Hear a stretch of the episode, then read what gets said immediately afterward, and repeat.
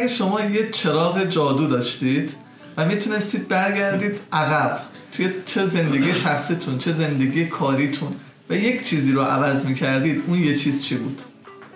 غیر از همسرتون.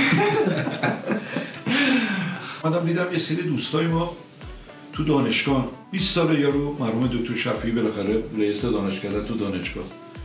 20 سال این آقای دکتر تو اداره کل دارو نشسته چون کارمند بوده اداره بوده نتونسته داروخانه بگیره. اومدم تو آینامه یه مسببه گذاشتم آقای دکتر که این خیلی برام جالب بود. یکی از گفتم آقا کسایی که داروسازی که 20 سال کار دانشگاهی و کار اداری کردن و به هر دلیلی نتونستن داروخانه بزنن برای تاسیس داروخانه نوبت نمی‌خواد در اولویتن. و خوشحالم که بابت این قضیه چند تا از استادای زمان دانشجویی من اومدم این جمله کار شما بوده پس.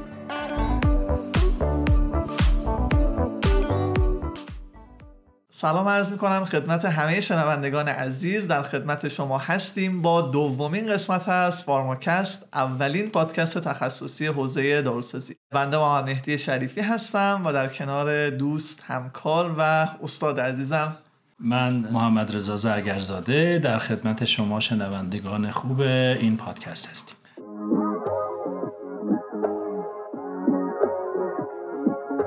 پادکست به همت مجموعه استوآپ تهیه و تولید شده. شما می‌تونید اپیزودهای فارماکست رو از Apple Podcast، Google Podcast، Castbox و شنوتو دنبال بکنید. فقط کافیه کلمه فارماکست رو در این پلتفرم ها search کنید و عضو کانال فارماکست بشید.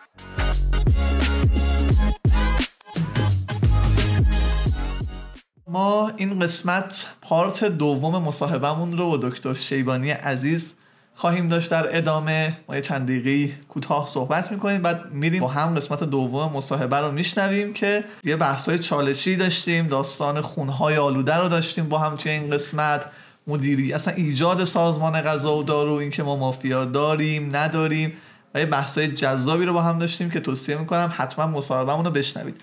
اما قبلش اگه موافق باشید چون خیلی در قسمت قبل در مورد تاریخچه صنعت دارو خیلی صحبت کردیم. یک کوچولو به حالت جنبندی طور این تاریخچه رو با هم یه مروری بکنیم بعد بریم مصاحبه رو با هم بشنویم. توی قسمت اول صحبت های آدیتور شیبانی به عنوان یکی از تاریخگویان شفاهی داروسازی متوجه شدیم که اولین هایی که بعد از انقلاب مخصوصا در ملی کردن صنایع داروسازی کشور نقش داشتن به چه شکلی عمل کردن؟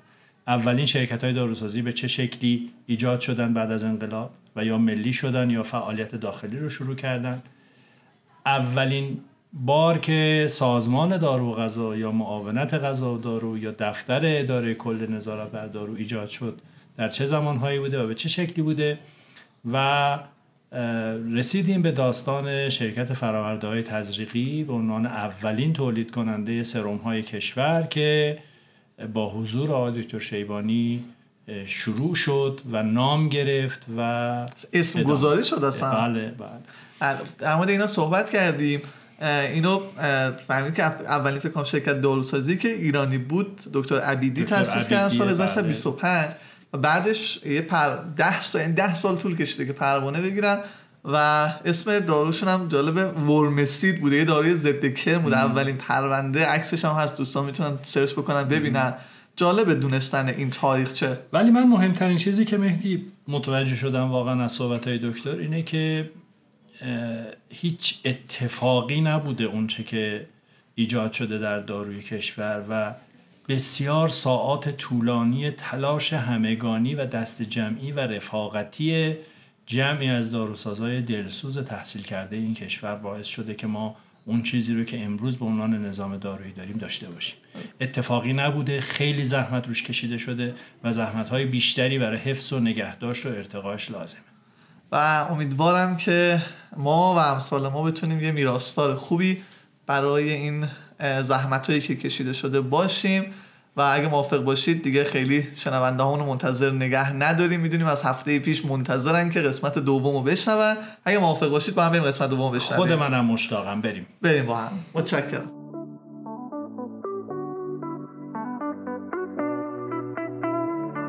هر جایی که این قسمت از فارماکست رو میشنوید می‌تونید اپیزودهای بعدیمون رو هم دنبال کنید. فقط کافیه تو پخش کننده پادکستتون. گزینه subscribe follow یا معادل اون رو بزنید و عضو کانال فارماکست بشید و از انتشار قسمت های بعدیمون مطلع بشید.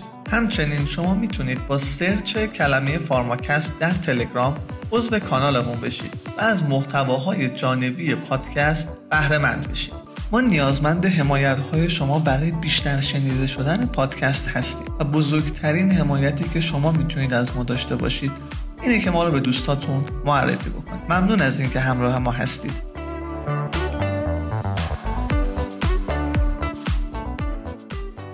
آقای دکتر خسته نباشید. ما تو بحث قبلیمون رسیدیم به جایی که آقای دکتر احمد شیبانی شدند.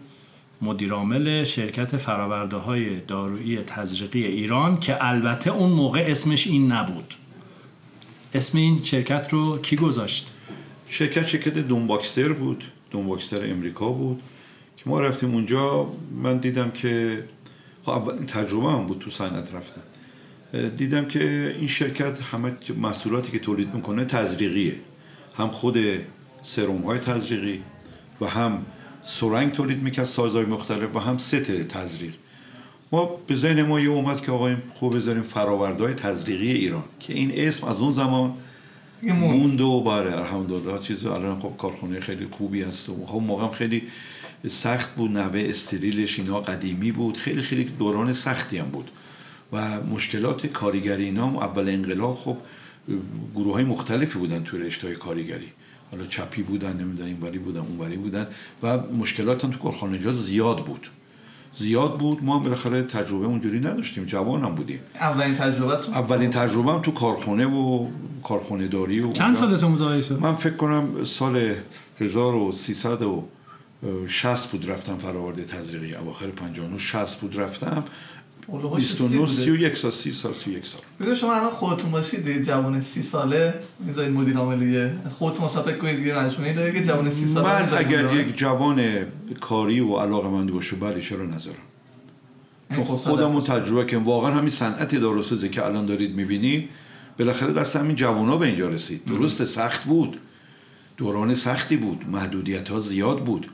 جنگ هم که شروع شد به محدودیت ها اضافه شد. ولی دوستان ما واقعا موفق بودن. چرا؟ چون همشون با عشق و علاقه و اعتقاد کار می‌کردن.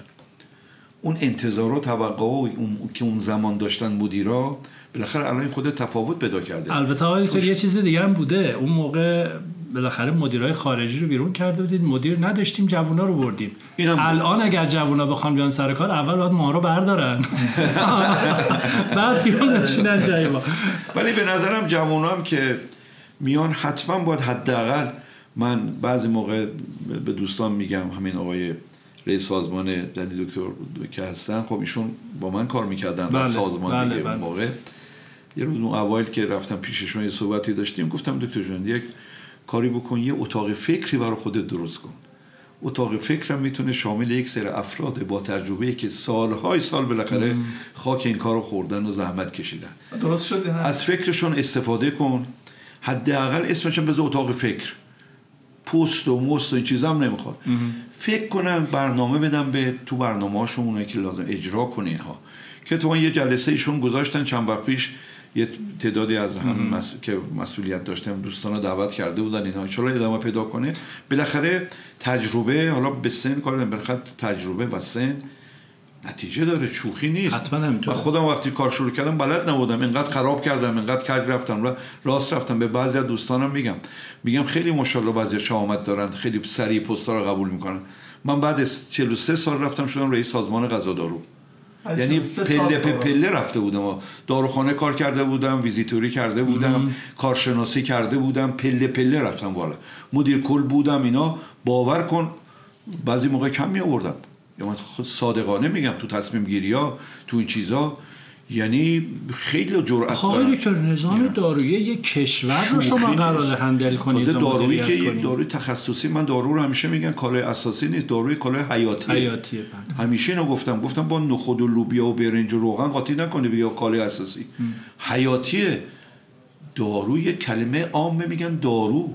خود دارو چندین هزار چند هزار قلمه. هر کدومش برای یه بیمار.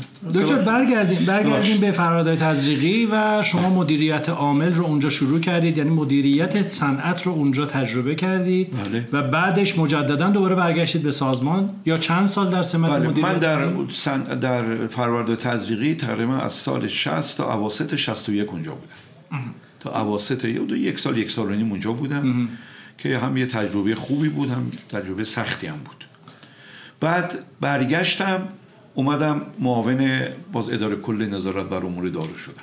و این چند سال طول کشید؟ شاید تا سال 62 62 یه فرصت رفتم. مسئولیت از کنم که بهداری استانی گرفتم. دو مرتبه از 64 برگشتم تا سال 76 دوازده سال به طور مستمر مدیر کل دارو یه مدتی دارو و تجهیزات پزشکی دو سه سالی. بعد خود دارو به تنهایی بعد دارو و غذا و مواد مخدر یه اداره کلی جمعی شد حالا این هم اگه لازم باشه من میگم که حالا.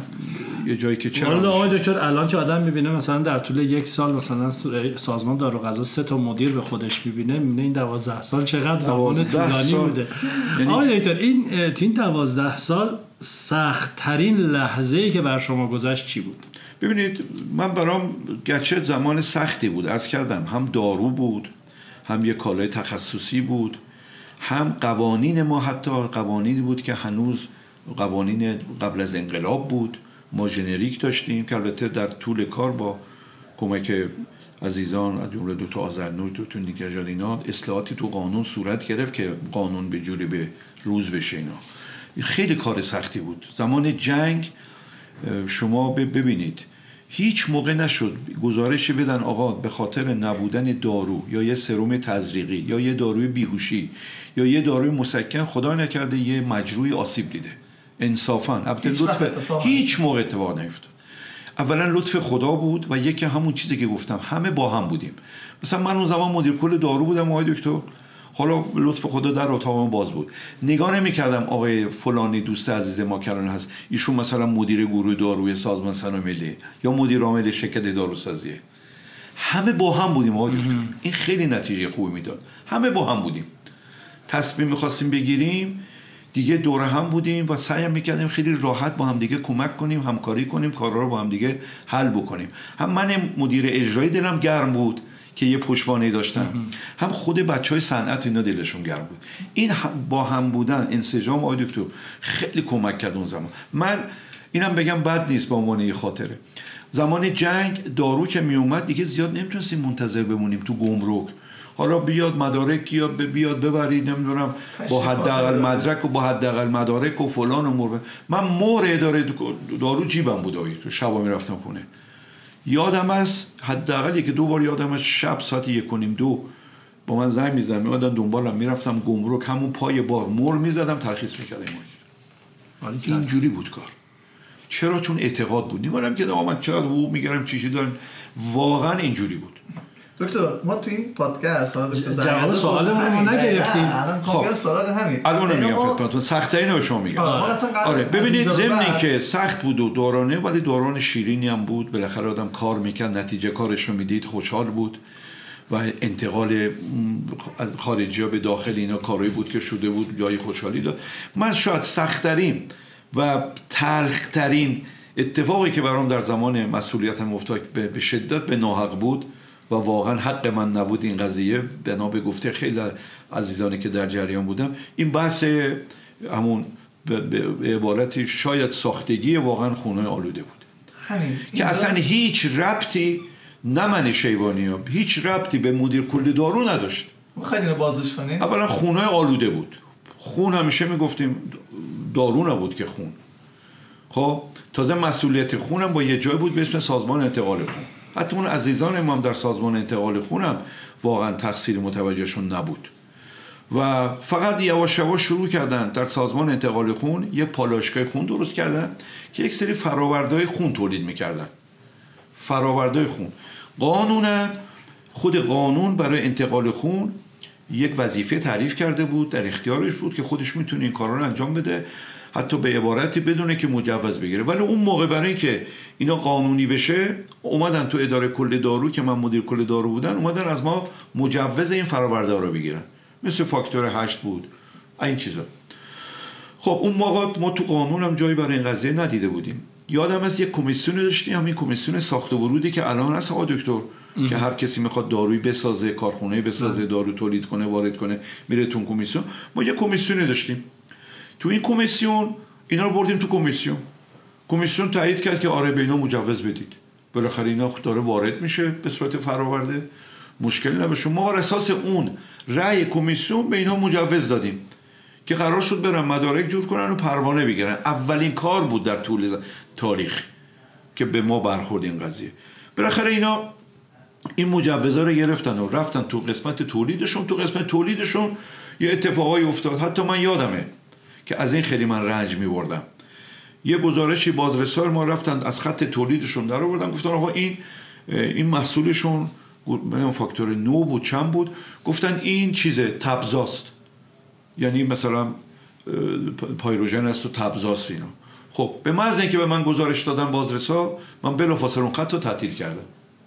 یعنی می‌خوام بگم تا اینجا من به عنوان دستگاه نظارت این کار رو هم کردم. بدون ملاحظه و واقعا وقتی آزمایشگاه جواب داد که اینجوریست من هم وجدانه هم قانونم مثلا.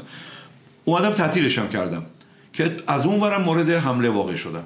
که آقا الان تو این زمان و زمان نمی‌دونم بدون ارزی و تحریم و فروادن شما خط ورداشید بستید. ضمن که از این و مورد حجمه بودم از اون ورم اسمم از سال 76 آقا دکتر. این پرونده های خون از سال 73 شروع شد. اولین بار در تبریز مطرح شد شکایتش و رفتن در تبریز دادگاه تبریز تبرئه کرد. همه را انتقال خون و اصلا اسم داره دارو اینا نبود. اصلا شما اونجا نبود ما اصلا نبودم. همه را تبرئه کرد پرونده اونجا اصلا بسته شد. داستانش مال کی بود؟ این خونا کی وارد شد دقیقا. نه ببین خود خون ببین فقط به تنهای خون نبود.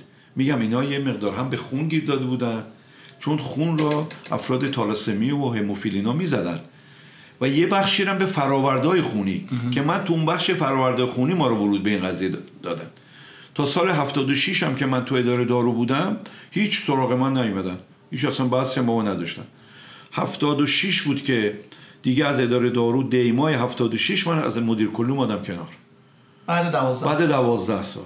اینم بگم تو پرانتز هر زمانی هم می‌خواستم معاونین مختلف میوادم وزرای مختلف میوادن اینکه گفتید رؤسای جمهور مختلف بودن 12 سال برخه هر کی میومد من می‌رفتم مراجعه می‌کردم می‌گفتم آقا جون ما دیگه با اندازه کافی کارمون رو کردیم دیگه بسمونه نمیذاشتن آقا دکتر.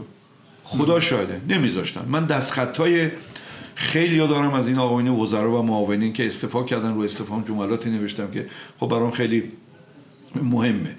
ولم نمی‌کردم. و ادامه می‌دادم. میگم خواست خدا بود و قسمت. سال 76 آقا دکتر اومدن سراغ ما ازاریت دادگاه برام اومد بلافاصله ما رو به عنوان مطلع صدا کردن. به عنوان مطلع که آقای فلانی تو تو این سیستم بودی به عنوان مطلع بیا ببینیم اینجا چه خبره. ما هم از همه جو بیخبر. خب رفتیم گفتیم آره به عنوان مطلع اونجا چیزایی که سوال می‌کردن توضیح دادیم سری مدارک بود. همین بستن این خط و این چیزا رو دادیم و یکی دو بار رفتیم با عنوان مطلع اومدیم. هر زمانم که می‌رفتم تو این دادگاه یعنی واقعا تلخترین ساعت و دقایق زندگی بود. واقعا. ولی بابت این قضیه باز خدا رو شکر می‌کنم چطور تونستم پایدار بمونم. یعنی واقعا زنده بمونم. خیلی سخت بود. اولا تو دادگاه که می‌رفتید دادگاه حالت طبیعی نداشت. افرادی که شاکی بودن به عنوان هموفیل البته اونه که شاکی بودن یکی دو نفر بودن. بنا به از کنم مسئله وارد این قضیه شده بودن. حالا من نمی‌خوام وارد اون قضیه بشم. بعضی چیزا هم باید بسپرم اون دنیا به خدا که واقعا چقدر به ما آسیب زدن. ولی تو دادگاه که می‌رفتی یا می‌بینی 50 نفر 60 نفر 30 نفر از این تالاسمیا و هموفیلیا اونجا جمع شدن. خب؟ اصلا دادگاه دادگاه. حالا بنده خدا مدیر عامل وقت سازمان انتقال خون و مسئول فنی انتقال خون و مدیر تولیدش اینا بالاخره اونا ردیف اول بودن دیگه. من مثلا جزء دومی بودم مثلا. بعد اینا می اومدن اصلا اجازه نمی‌دادن مثلا صحبت بکنه خود قاضی هم بنده خدا حداقل 6 7 قاضی عوض کرد این پرونده. تا اونجا که من یادمه 6 7 قاضی عوض کرد این پرونده. هیچ به نتیجه نمی‌رسید. حتی یه قاضی به من گفت فلانی من تعجب می‌کنم تو چرا تو این پرونده هستی؟ اصلا تو نباید بشی تو مسجد نداری که من گفتم آقا از شما با سوال کنم. ولی من نمی‌دونم. ما هم می‌رفتیم خیلی مظلوموار میشستیم. بعضی دوستان ما تلویزیون پخش می‌کردن. ببینید چقدر بده. که برای خانواده خانواده آدم بچه آدم. خودش از همه بهتر. همسر آدم بچه آدم می‌دونه باباشون کیه چه جوری کار کرده چی آورده چی نیاورده. ما چه جوری بزرگ شدیم. اینا می‌دیدن. خدا با اونا هم صبر داده بود. خدا شاهد والا. خدا گواهه و تحمل می‌کردن. یعنی ما رو میشستن تو تلویزیون قشنگ ردیف اول بند خدا آقای دکتر رئیس مدیر عامل اونجا بود. سه نفر اونا بودن ما هم یکی چهار نفر. اون وقت دوستان داروی ما عزیزانی که تو صنعت با هم بودیم با هم روش کرده بودیم اینا دیدن اینجوریه.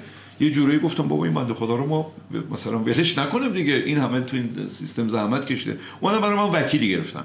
یه وکیلی گرفتن که خدا رحمتش کنه. یه خانومی بود. واقعا خدا رحمتش کنه. چقدر خانم بزرگواری بود و چقدر یه زمانی رئیس کانونی با کلام بود. خیلی آدم با سوادی بود. ایشون بود وکیل من.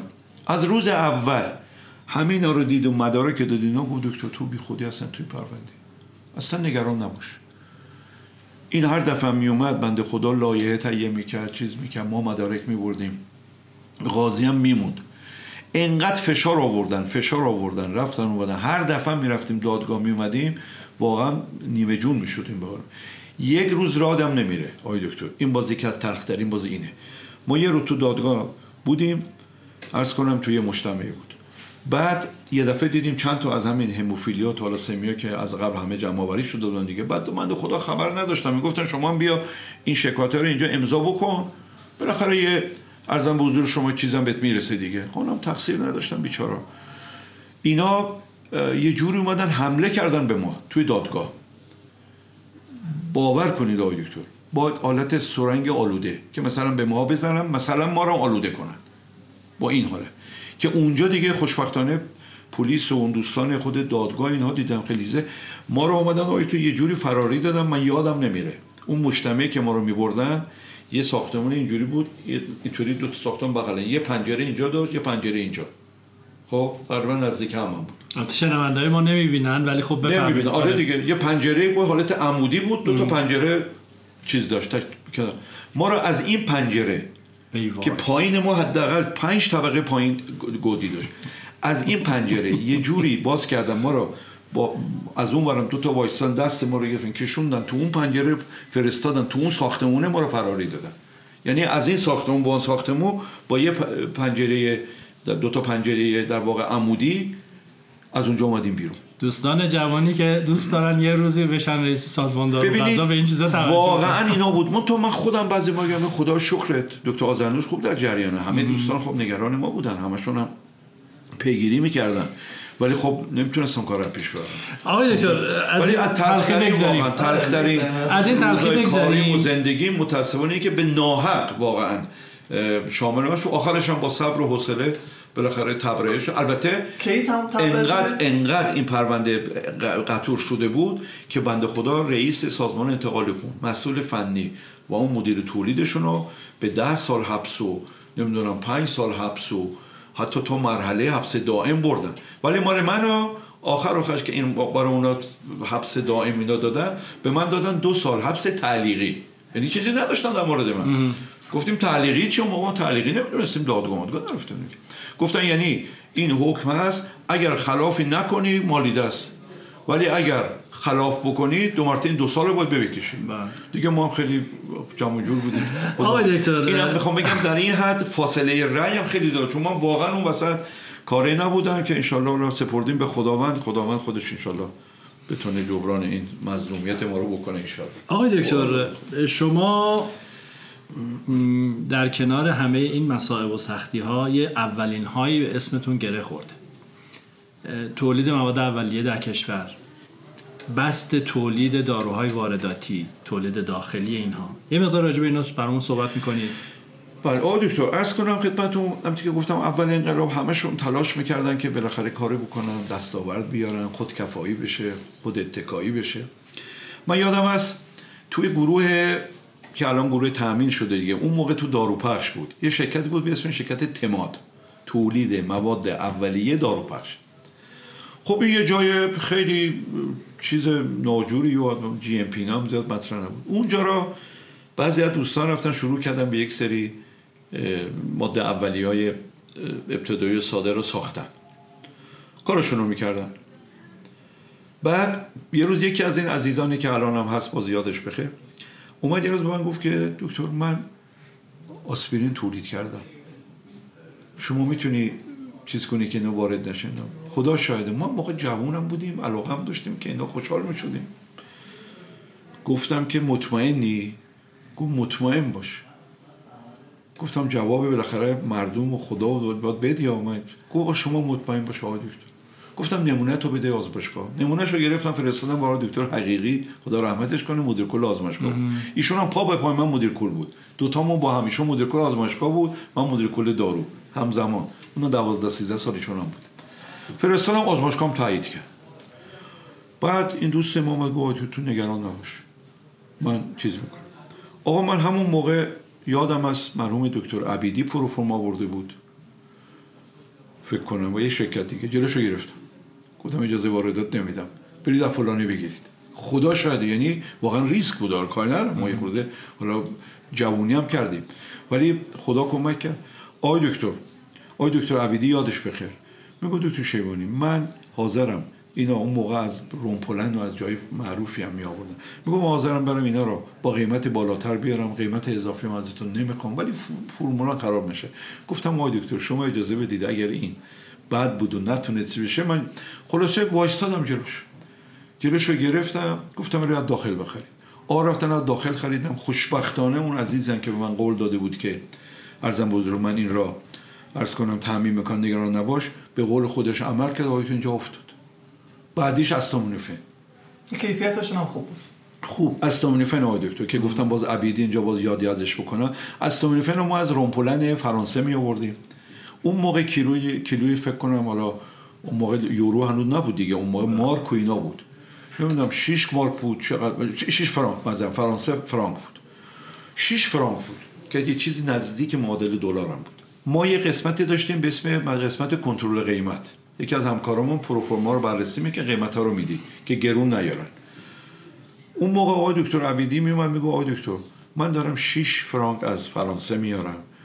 الان به من همکارات به من گفتم برو از اون شرکت بیار این میده مثلا سه فرانک معادل سه فرانک مثلا یه دلار دو دلار. این بود اینجا به من گفت که آقای دکتر خواهش می‌کنم بذارید من مواد ما خارج بیارم فرمولم خراب نشه. قیمتم ازت نمی‌خوام. همون 6 فرانک میدم شما قیمت یه فرانک به من بده تا این حد. ببین چقدر علاقه ایشون داشت. گفتم اوی تو به خدا نمیشه. ما مسئولیم. فردا میان سراغ ما. یه چیزی هم که اون زمان خیلی رسم بود آدی تو پرانتز بگم بازی کل کشور اینا خیلی رفت آمد داشتن به اداره کلی دارو. خیلی نظارت می‌کردن. خیلی گیر می‌دادن. خلاصه از هم که تولید شد همین بحث انجام دادیم. گفتیم آقا داخل تولید می‌کنه و از کافی برید از داخل بخرید. از اونجا دیگه دکتر شروع شد ما اولیه. یکی یکی اومدن دوستان یکی این بود آقای دکتر چیز من یکم که الان یه شرکتی بود. ما قبلا پوکه آمپول شیشه شربت تویوب آلومینیوم برای پمادها و فول آلومینیوم رو وارد می‌کرد از ترکیه از یوگسلاوی از اتریش اینا وارد می‌کردیم. پوکه آمپول آقای دکتر از ترکیه میوردیم از شرکتی به اسم بیرگی ترکیه. پوکه آمپول خب خیلی هم سخت بود آقای دکتر. یه شرکتی به اسم داروشیشه که الان هست یادشون بخیر. اینا اومدن شروع کردن به تولید پوکه. شروع کردن موفقم بودن. لوله می آوردن اینجا پوکه می‌کردن برای کار عمده اینجا صورت می‌گرفت بعد یواش رفتیم جلو دیدیم این داروشیشه پاسخگو نیست. و یه خورده شرکت ها نگرانن. چون خودش تنها بود. تنها بود شرایطی میذار شرکت ها ناراحت بودن. می‌گفتن آقای دکتر بابا این اینجوریه اجازه بده بریم وارد کنیم. فلان حالا ما کم و بیش خود اجازه واردات تا یه روز این یادم نمیره. این آقای هیدر علی هست ازش بپرسی یادش بخیر. یه روز اومد یه پیش آقای پیش من گفت آقا من فلانی هم امریکا بودم. از امریکا اومدم اینجا. می‌خوام تو این کشور کار کنم سرمایه گذاری کنم. گفتم خدا پدرت رو ببینید می‌خوای چیکار کنی؟ گفت دکتر رو راست. من اومدم رفتم تو ساوه شهر صنعتی کاوه. یه سوله زدم. یه سوله یه تقریبا نزدیک به 400 500 متری زدم. گفتم برنامه چی می‌خواد کارخونه دارو گفت نه. می‌خوام دستگاه بیارم پوکه آمپول بزنم. گفتم ای. گفت آره. گفت شما به من ارز میدی برای ماشینالات اگر من بخوام این کار بکنم؟ گفتم چرا نمیدم خدا پدرتو بمرزه چون انحصار تو شما استاد. بله، بله. انحصار خیلی آسیب می‌زنه تا هر چیزی. گفتم باشه. آقای دکتر میگم باز اینجا خدا واقعا تو ذهنم گذاشت. من خودم اون شهامت و اون چیزا نداشتم. من فکر نکنیم مثلا من خیلی اومدم گفتم بهت عرض میدم. گفتم شما چیز کن بیا. پروفرم بعد چند وقتی پروفرم آورد. پروفرم آورد یه ماشین. آقای دکتر فقط سوله بود. نه کارخونه زده بود. نه هنوز دیواراش رفته بود بالا. نه هیچی. خدا شاهده. چون برای ماشین ها رو می‌دیدی؟ کارخونهش که آماده است ماشین. مید آقای دکتر پروفرمش امضا کردم. بهش عرض دادم میره یه ماشین رو آورد. به هوای همون ماشینه که تو راه بود کارخونه رو سری ساخت. خدا شاهده آقای دکتر. و همیشه بنده خدا میگه. میگه من این کارخونه رو فلانی دارم. که البته میگم من اون موقع خدا تو دل ما گذاشت. تو بحث تولید finish product هم من حضور ذهن دارم که از ایتالیا موارد قاطع اجازه وارد بله ندادید و به تولید بله. من گفتم که حالا که ما داریم تولید می‌کنیم بالاخره یا داریم تولید می‌کنیم یا نمی‌کنیم. ضمن که بالاخره ممکنه از خیلیا بگن آقا این تولید داخل اون برنده بهتره. خب یه مدتی هم اینطوری هم بود. من یه سیاستی که داشتم گفتم آقا دارویی که در داخل کشور تولید میشه و به اندازه کافی هم توضیح میشه و عرضه میشه و کمبودی هم وجود نداره اجازه واردات نمیدم. حتی بعضی از دوستان ما که حالا قبل از من و حالا بعد بعد از منم بودن اومدن گفتن آقا دو سه درصد همین داروها رو ما اجازه بدیم بیاد. مثلا بالاخره با برندش بیاد. من رفتم اونم قطعش کردم با اجازهتون خود دوستو ازم گفتم من چرا؟ نه واقعا دلیل داشتم. گفتم شما چه 5 درصد بدی چه 100 درصد؟ نمی‌تونی کنترل کنید. گفتم شما الان یه داروی تولید داخله داروی تولید داخله جا افتاده. پزشکم بالاخره داره می نویسه شما وسط کار همون دارو رو برندی که جا افتاده اونو میاری. 5 درصد هم میاری. مصرف یه ماه هم نیست. مصرف یه تهران هم نیست. خب بعد میرن دکتر رو ویزیت می‌کنه. دکترم دو مرتبه برنده رو می نویسه میگه پس هستی که بابا دیگه من برای چی جنریک بنویسم؟ گفتم شما نمی‌تونید کنترل کنید 5 درصد یا 100 درصد چون ما نمی‌تونیم ابزارش هم نداریم ارزش هم نداریم کنترل کنیم پس بهتره که کلا قطعش کنیم. اون یکی رو من قطعش کردم. اینو محکم پاش وایستادم. یعنی تولید داخل را که تأمین می‌کرد و مشکلی هم نداشت جلو وارداتش شد آره یه سوال نسبتا سخت اینجا بکنم بعد می‌خوام بریم وارد بحث اصلی بشیم. نه یه بحث مهم دیگه. آیا توی این قضایا مهمترین نهی که به بزرگترین یا نزدیکترین دوستتون گفتین چی بود؟ اسم نیارید ولی مهمترین نهی که گفتید به بهترین دوستتون چی؟ چون می‌دونم توی سازمان غذا و دارو انواع و اقسام درخواست ها وجود داره مخصوصا از مسئول اون بالای سازمان. بزرگترین نهی که گفتید چی بود؟ همین بود آقای دارویی که در داخل به من گفت بودن داره تولید میشه. یعنی نه آن داره تولید میشه. بعد یکی از دوستانی که بالاخره خیلی هم بهشون ارادت هم داره این چیزی چون اسمم نمی‌برم چیزی نمی‌خوام خدا شده بگم هنر نمایی کردم. نه. ولی برای اینکه چیز شه اجازه جلو وارداتشون رو گرفت. و دلخور شدن از و دلخورم شدن. بله. آقای دکتر شما ولی یه... الان نه دیگه الان با ما بله. شما یه اتفاق خیلی خیلی خاص در زمان شما افتاد و با شما افتاد. در نظام داروی کشور و اون ایجاد سازمان غذا و دارو بود به جای معاونت دارویی وزیر. حالا خیلی بعدش بحثای مهمی هم داشت. شیش ماه بعدش باید اساسنامش می‌رفت و نرفت و و و و ولی این رو هم من یادم هست که رئیس جمهور وقت به عنوان یکی از نقاط و نکات طلایی مدیریتی خودشون مطرح کردن. در این رابطه آقای توضیح بدین چی شد؟ شما متقاعد شدید که این کار باید انجام شه. بالاخره سالها تجربه مدیریت تو اون ساختمان رو داشتید و بعد یه دفعه تصمیم گرفتید و با چه هدفی این کار انجام دادید؟ چه اتفاقی قرار بوده بیفته و آیا افتاده یا نیفتاده؟ آقای دکتر ببینید وزارت بهداشت 7 تا معاونت داره. در طول تاریخی که من تو وزارت خونه بودم و عزیزان ما بودن شهادت میدم هر موقع خواستم وزارت بهداشت رو بزرگش کنن کوچیکش کنن یه معاونت تا تبدیل چیز کنن میبودن سراغ دارو. شما ببینید در طول تاریخ دارو از قبل از انقلاب از قبل از انقلاب که مدیر کلی بود قبل از انقلاب بعد یواش یواش شد معاونت تازه معاونت هم با درمان بود. این از قبل از انقلاب هم همینطور بود. بعد از انقلاب هم این قضیه ادامه داشت. مثلا یه می‌گفتن آقا وزارت خونه 8 تا معاونت داره خب 8 تا که زیاده. حداقل بکنیم هفت تاش بکنیم 6 تاش. یکیش غذا دارو دارید. شما ملاحظه بفرمایید معاونت غذا دارو در همین دوران انقلاب. معاونت غذا دارو بود. بعد یواش یواش اومد آقای دکتر رفت توی چیز؟ تو درمان. با درمان ادغام شد. که در واقع دارو شد معاونت درمان و دارو. که در واقع بله. باز اون معاون درمان میچربید به دارو. بعد از این مدتی گفتن آقا اینم چیز دارو رو کردن دفتر آقای دکتر. دفتر هست حتی دارو به عنوان نمی‌دونم دفتر چی چی. حتی من انقدر ناراحت بودم اسمش هم هر زمانی که پیش می اومد دارو در معرض خطر بود در معرض انحلال و انهدام و این چیزا بود. یه زمانی توی استانها معاونت غذا دارو بود یک زمانی در به مدیر خلاصه شد. یه زمان همه شاید بعد خانم دکتر تشریف آوردن که منو صدا کردن به عنوان معاونت. که من بازنشسته بودن حتی مجوزه منو بردن توی ریاست جمهوری. یادم اون زمان به من می‌گفتن آقا 15 تا از این معاونه بازنشسته رو برده بودن که ریاست جمهوری. اینو بنا به گفته عزیزانی که به من منتقل کردن من که تو جلسه نبودم. 15 نفر آورده بودن بازنشستگیشون رو اصطلاح موافقت کنن که بشن معاون. همه رو رد کردن فقط تو رو موافقت کردن. اینجوری به من گفتن. که من وقتی رفتم اونجا معاون شدم یه مدتی که با خانم دکتر کار کردم هم اتفاق افتاد. ضمن اینکه حالا اینا بگم این اتفاق افتاد. گفتن آقا وزارت بهداشت 8 تا معاون زیاده با بشه 6 تا. معاونت دارویی و معاونت دانشجو بود از بین بره. خب گفتیم دارو چی بشه؟ گفتم دارو اینجا بود باز این بحث دفترم پیش اومد. نمی‌دونم دفتر مرکزی ارز کنم تامین و چی چی دارو اینا. وقتی این بحث شد من اینجا رو خدایش بدم. محکم وایستادم زندگی با خانم من خیلی رو داشتم دیگه. ایشون چون پدرشون از قبل میشناختن. چون من حدود 20 سالم تو نظام پزشکی بودم با خانم دکتر اینا بودم. دیگه وایستادم گفتم خانم دکتر من چلو چند سال داروسازم کار کردم. من دیگه هر کاش آبرومو حیثیت داروسازی ما سر این قضیه از دست نمیدم. خدا حافظ شما. خدا شاهده. به طور جدی گفتم من میرم خانم دکتر. استفاده دید بله گفتم به طور جدی. گفتم تو همه یه طرف ولی اینجا دیگه من سر این قضیه کوتاه نمیام. چون آبرو منه. من نمی‌خوام بالاخره خدمتی که چند چهل سال که کردم یا سر این قضیه اسمم در که آقا ایشون در زمان این بود که اینطوری شد دارو. خدا شاهده جوری کردم خانم دکتر اشکش در اومد. بسیار خانم حساس و محترم بود. گفتم بده من نمیام. گفتم نمیام هر خواست اصلا بکنید دفتر. اصلا ورش دارید اینا. ولی من میرم اعلامم می‌کنم. یه چند روزی گذشت توی خود رو راست بگم. برای اینکه کارا جسته گریخته می‌رفتم. تو جلسات هم نمی‌رفتم.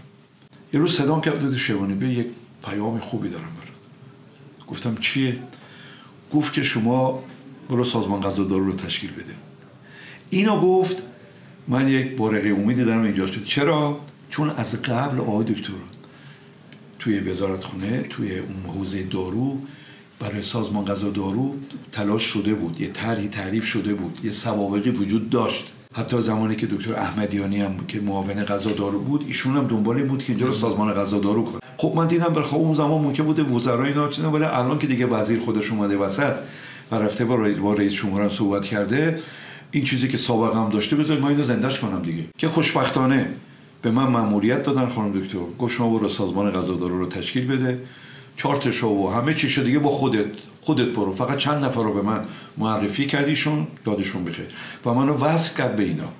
یکیش معاون امور اداره استخدامی رئیس جمهور بود. ارزم به حضور شما یکیش نمی‌دونم چیز بود.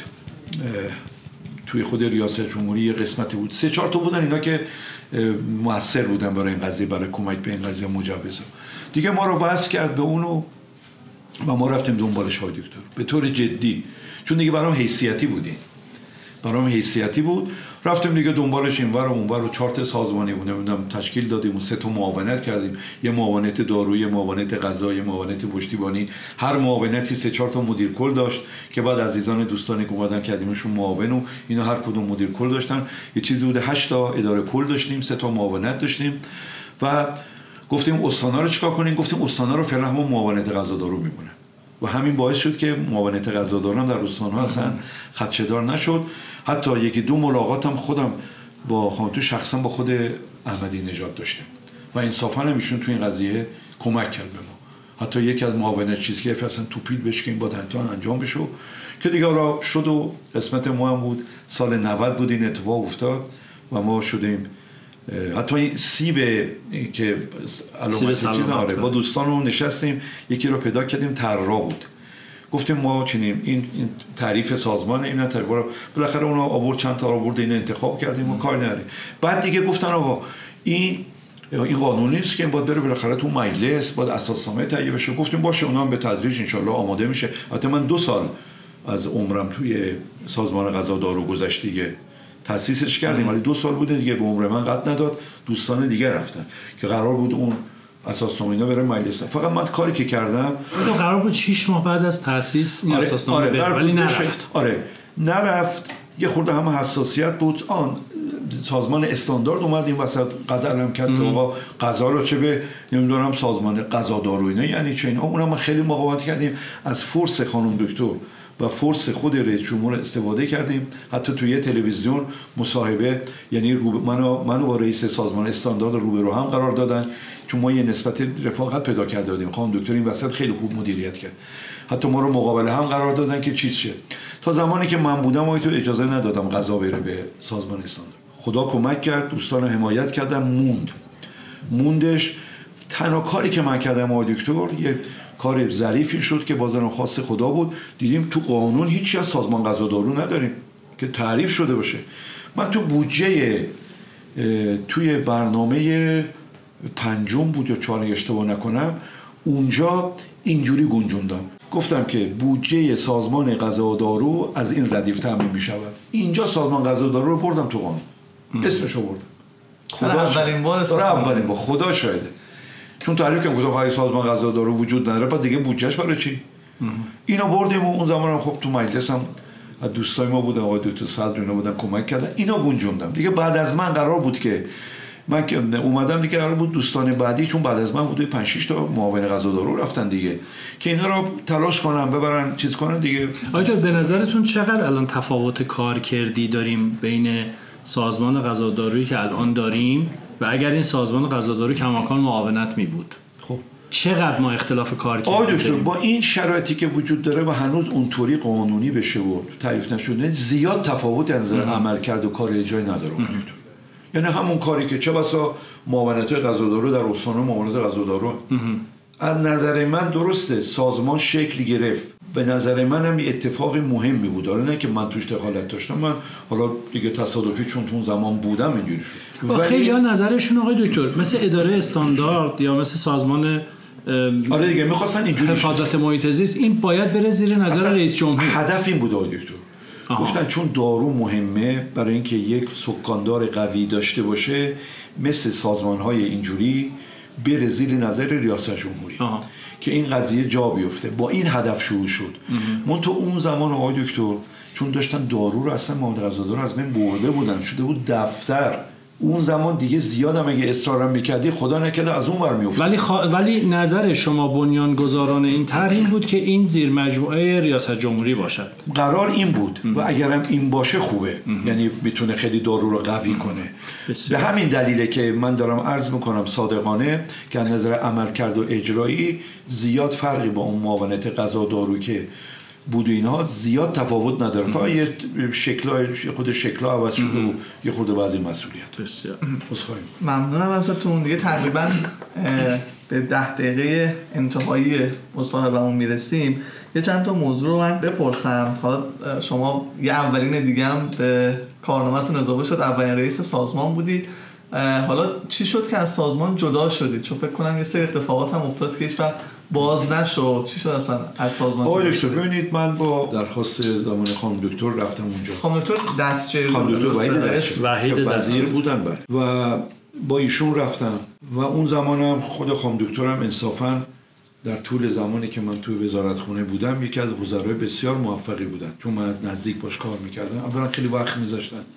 به عنوان یه خانومی که هم مادر بود هم همسر بود هم پزشک متخصص بود. واقعا تمام زندگیشو گذاشته بود من شاهد بودم یک اکنومی بعد شب میرم ساعت چهار چهار و نیم برمیگرد جلسه. برای ما روزی تعطیل اینا فرق نمی‌کرد. خیلی فعال بود.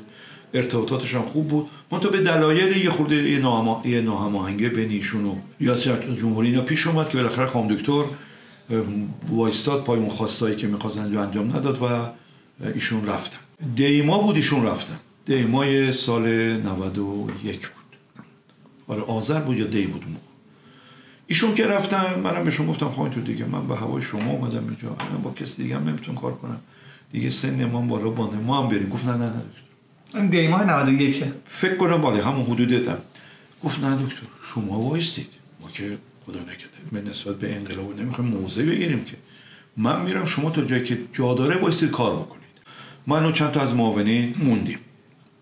موندیم کار نکردیم تا اینکه یه وزیر اومد که شد در واقع سرپرست وزارت خونه. حالا اینم بد نیست بگم. البته من واقعا نه لایقش بودم نه هستم. تو این گیرودار که خواهم دکتر رفت که دنبال یک کسی بودن به من یه پیغامی از ریاست جمهور رسید که رو شما دارن کار می‌کنم شما این مدت سرپرستشون گفتم اصلا مطلقا خواهشم اینه که این کچولا که داری دروغ میگید و خوشبختانه هم دیگه جواب رد دادم و نشد. چون واقعا نه چیزیش داشتم نه بعد یه برادر عزیزی که خدا رحمتشون کنه به رحمت خدا هم رفتن ایشون. شدن سرپرست وزارت خونه از دوستای ما هم بودن ایشون هم اومدن خب روز اول چون از قبل من رو میشناختن استقبال کردن و گفتم دارو رو شما مدیریت کن و فلان اینا. بعد خود رفتیم جلو چون ایشون یه خدا رحمتشون کنه واقعا استراحت دنیا کوتاه آدمی خوبی بودن ولی ایشون خب یه برنامه داشتن یه سلیقه‌ای داشتن. که سلیقه‌اش خورده با ما جور در نمیومد یعنی برنامه می‌خواستن داشتن که بده من نمی‌تونم. نمی‌تونم تا اینکه توی اسفند اینا بود یه رو رفتم گفتم آقای دکتر من نمی‌تونم با شما کار کنم. به هر دلیل. اصلا نسبت به دارو هم یه موازهی داشتن آقای دکتر.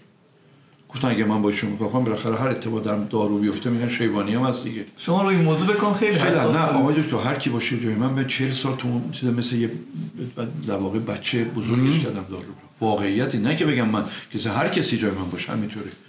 الان به دکتر آزرنوش هم برید به مراتب بیشتر از من تحصیل داره دکتر نیکنجا به مراتب بیشتر. بالاخره ما عمر گذروندیم دیدم اگه بخوام ادامه بدم اینا خلاصه نذاشت اینو گفت که بالاخره یکی رو پیدا کنن و فلان. من هر کی رو صدا می‌کردن هیچ که قبول نمی‌کرد. یا رفتم میشه دکتر حاجا خوندی.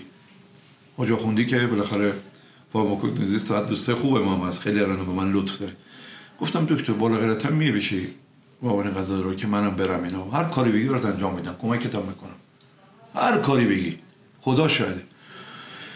خلاصه یه جورایی ایشون راضی شد و یه روز با اتفاق ایشون اومده پیش آقای وزیر. گفتیم آقای دکتر حاجا خوندی؟ که ایشون خوب میشناخت دکتر رو. ایشون آمادگی دارن دکتر جان. ایشون رو بذارید ما هم دیگه با اجازه خلاصه بالاخره ایشون شد. معاون غذا دارو حاجا خوندی هم انصافا هم زحمت کشید. و از همه مهمتر حاجا خوندی حسنش بود که همه ما که از قبل بودیم اینا جلسه میذاشت مشاوره می‌کرد مشورت می‌کرد نظر می‌خواست که بالاخره ایشون اومد و دیگه من از اول فروردین 92 دیگه به سازمان برنگشتم. و دیگه و جالبه به محض اینکه اومدم دیگه یه روی تو صنعت این اومدم دنبال ما رفتم آیتون یه سوال خیلی کوتاه من این وسط بپرسم تا بعد آمهدی بره سراغ اون سوالای خاص خودش. دکتر در رابطه سازمان دارو غذا کلمه که چندین سال بین خیلی جریان داره و بعضی وقتا این جوانای ما رو میترسونه کلمه فساد تو سازمان غذا هر مدیری که آمد گفت که اصلا این جملو از فساده و ما باید اصلاحش بکنیم شما به عنوان کسی که به قول خودتون استخون ترکوندین تو این سازمان و تو این ساختمان این رو چطور می‌بینید؟ آیا اصلا به همچین فسادی اعتقاد دارید؟ آیا سازمان یافته است؟ آیا ساختارمنده؟ آیا اصلا وجود داره و وضعیت رو چطور می‌بینید؟ آقای دکتر ببینید فساد به خود سازمان و معاونت اینا ارتباطی نداره. آخه میگم اونجا امضای طلایی نه باشه. ببینید معاونت هم اگر بود این هم امضا هم بود. معمولا فساد رو بعضی موقع یه جریانی ایجاد می‌کنه یا فرد ایجاد می‌کنه آقای دکتر. اینا فرمودی. و اگر نه حالا معاونت غذا دارو باشه اداره کل دارو غذا باشه. سالهای سال بالاخره آقای دکتر یکی از شاید به نامترین و پاکترین جاهای سازمانی و اداری در کل کشور اداره دارو بود. همیشه به نیکی یاد می‌شد. عزیزانی که الان هستن مسئولیت دارن جای مختلف. همون از مجموعه اونجا بودن ولی خب توی یه مدتی اومد که خب مثل خیلی از سازمانه دیگه متاسفانه این فساد شکل گرفت یه جوره من این فساد رو در دارو اون حدی که بیرون میگن و بزرگ می‌کنن و مافیا و این چیزها بهش اعتقاد ندارم ما دکتر. اون حجمی که با اون چیزی که از بیرون میگن و به حمله می‌کنن حجمه می‌کنن واقعا اینجوری نیست. بالاخره جای دیگه هم برید ممکن این چیزا هم باشه. که یک جریان این فسادها رو البته اینم ناگفته نمونه دکتر. ما یه زمانی در کل کشور 6 تا شرکت پخش داشتیم. چهار پنج تا شرکت واردات دارو داشتیم. یه چیز حدود 60 تا کارخانه داروسازی دکتر. خب اینا هم قابل کنترل بود. هم افرادی که اینجاها بودن افراد درست و سالمی بودن و بالاخره چیز بود. ولی الان حجم ما ببینید آقای دکتر ما الان حدود نزدیک 300 تا شرکت های وارد کننده انواع اقسام دارو و مکمل اینا داریم. 58 تا شرکت توزیع داریم آقای دکتر. و هی هم می‌خوام برن اضافه هم هی مجوز بگیرن.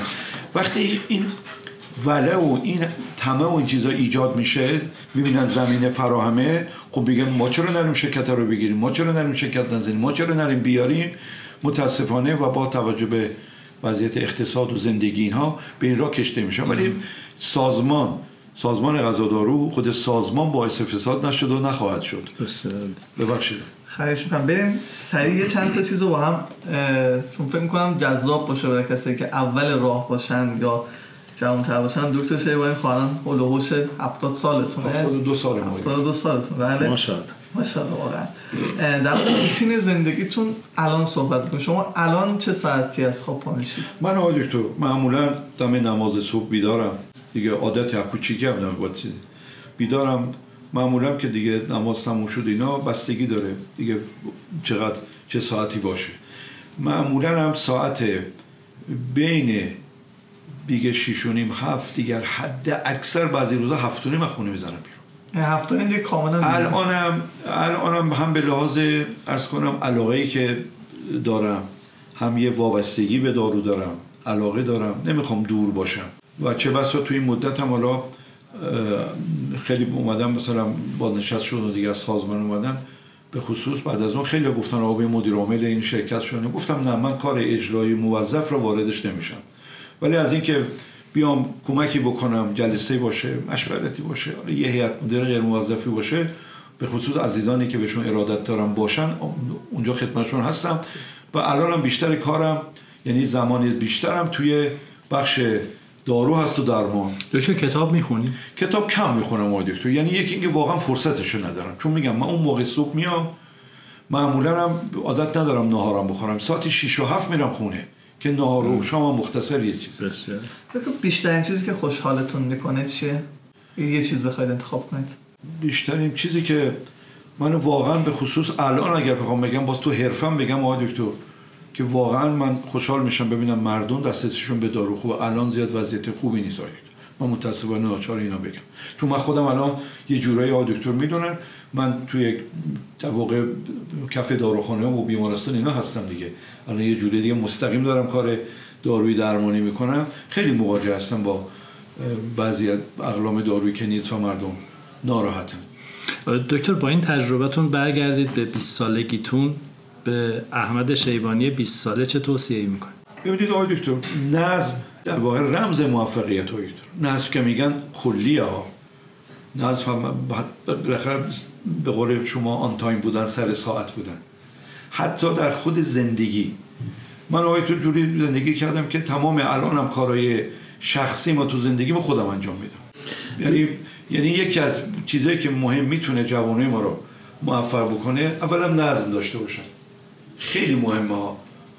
یعنی عادت می‌کنید. وقتی نه خود به خود مثلا اگه به من میگن آقا ساعت دو و نیم جلسه من دو رو اونجا. چه بخوام چه نخوام. عادته. من شهادت میدم. من عادت. از شما چه بنونی من ساعت دو رسیدم اینجا دیدم خیلی زوده. یه خود تو ماشین چیز نشستم بعد اومدم. قابل نه نظم خیلی مهمه. نظم های تو هم احترام به دیگرانه. هم احترام به خود آدمه. و همین که همه چیزا میشه به موقع. و یکم آقای دکتر. جوانای ما زیاد به اول کار به خصوص الان با این شرایط که هم تعداد داروساز ما زیاده هم بالاخره مسائل از روز اول فکر نکنن که برن یه جایی فورا بخوان یک سمتی بگیرن.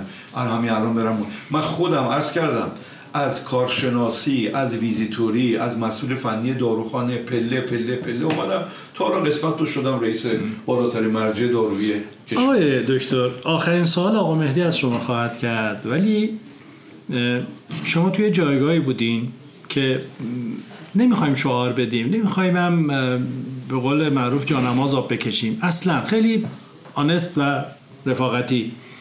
تو جایگاهی بودید که احتمالا پیشنهادات اقوا کننده بسیار زیادی داشتید. چی شما رو منع می‌کرد از اینکه این پیشنهادات رو بشنوید؟ آقای دکتر من زمانی که مدیر کل بودم یه سری دوست صمیمی ما الان هستن بسیار آدمای خوب و محترم و متدین و اینا هستن. الان ماشاءالله کارخونه دارن و تو صنعتن و چند تا کارخونه شکل اومدن به ما گفتن که فلانی ما تو شرکت ها مدیر عامل بودن. گفتم ما از اینجا یواشاش می‌خوایم جدا برای خودمون می‌خوایم کار کنیم.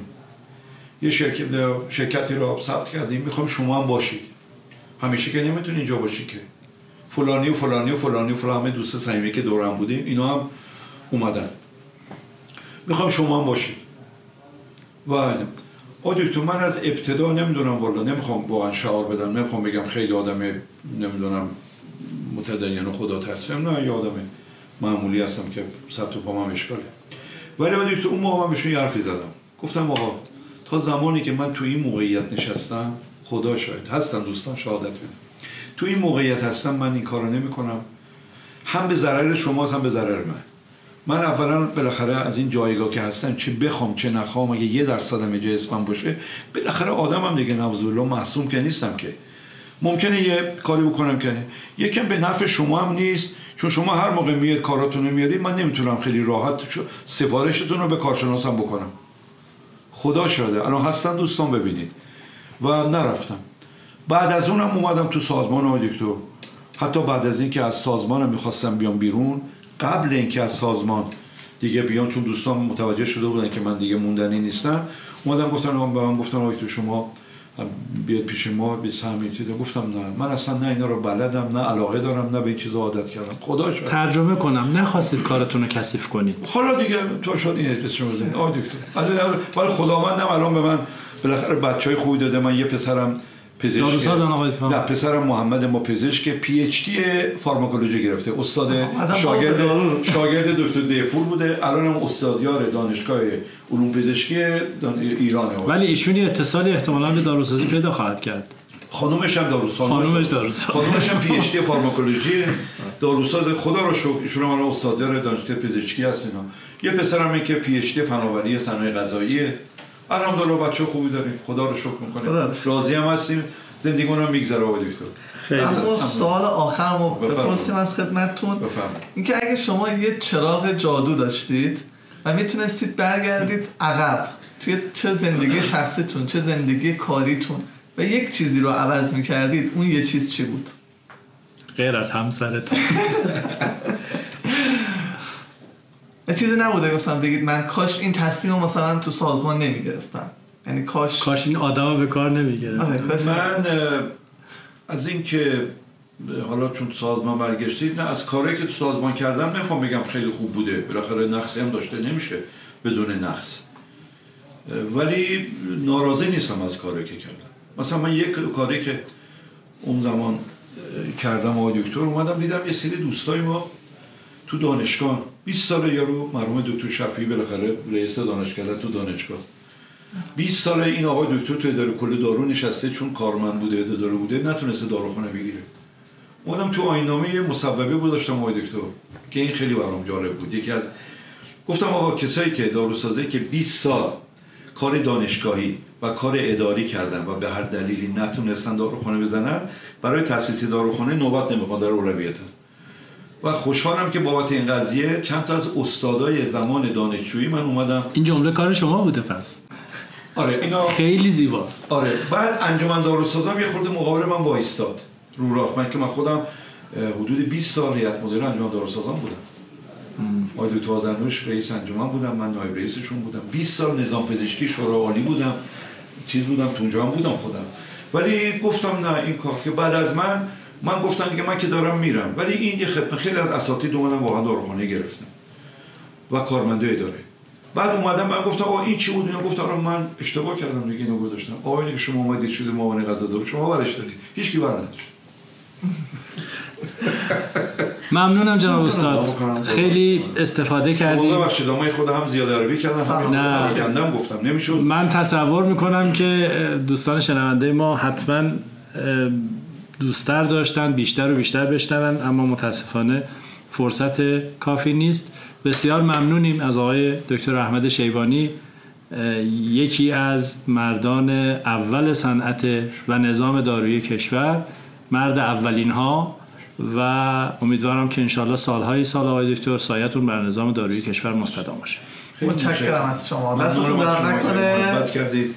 انشالله که شما هم سلامت باشید. انشالله که موفق باشید. آینده دارو برخه دست شما هاست. انشالله به خوبی و خوشی بتونید این آینده رو به خوبی بسید انشالله میراستار خوبی باشید. ممنونم از شما. خدا نگهدار. این قسمت از پادکستی که شما شنیدید توسط مجموعه استواب تهیه شده. استواب جاییه که کمک می‌کنه شما در صنعت داروسازی حرفه‌ای تر بشید. برای کسب اطلاعات بیشتر در مورد استواب می‌تونید به سایتمون www.estuap.ir سر بزنید. ممنون از اینکه با این قسمت از پادکستم همراهمون بودید.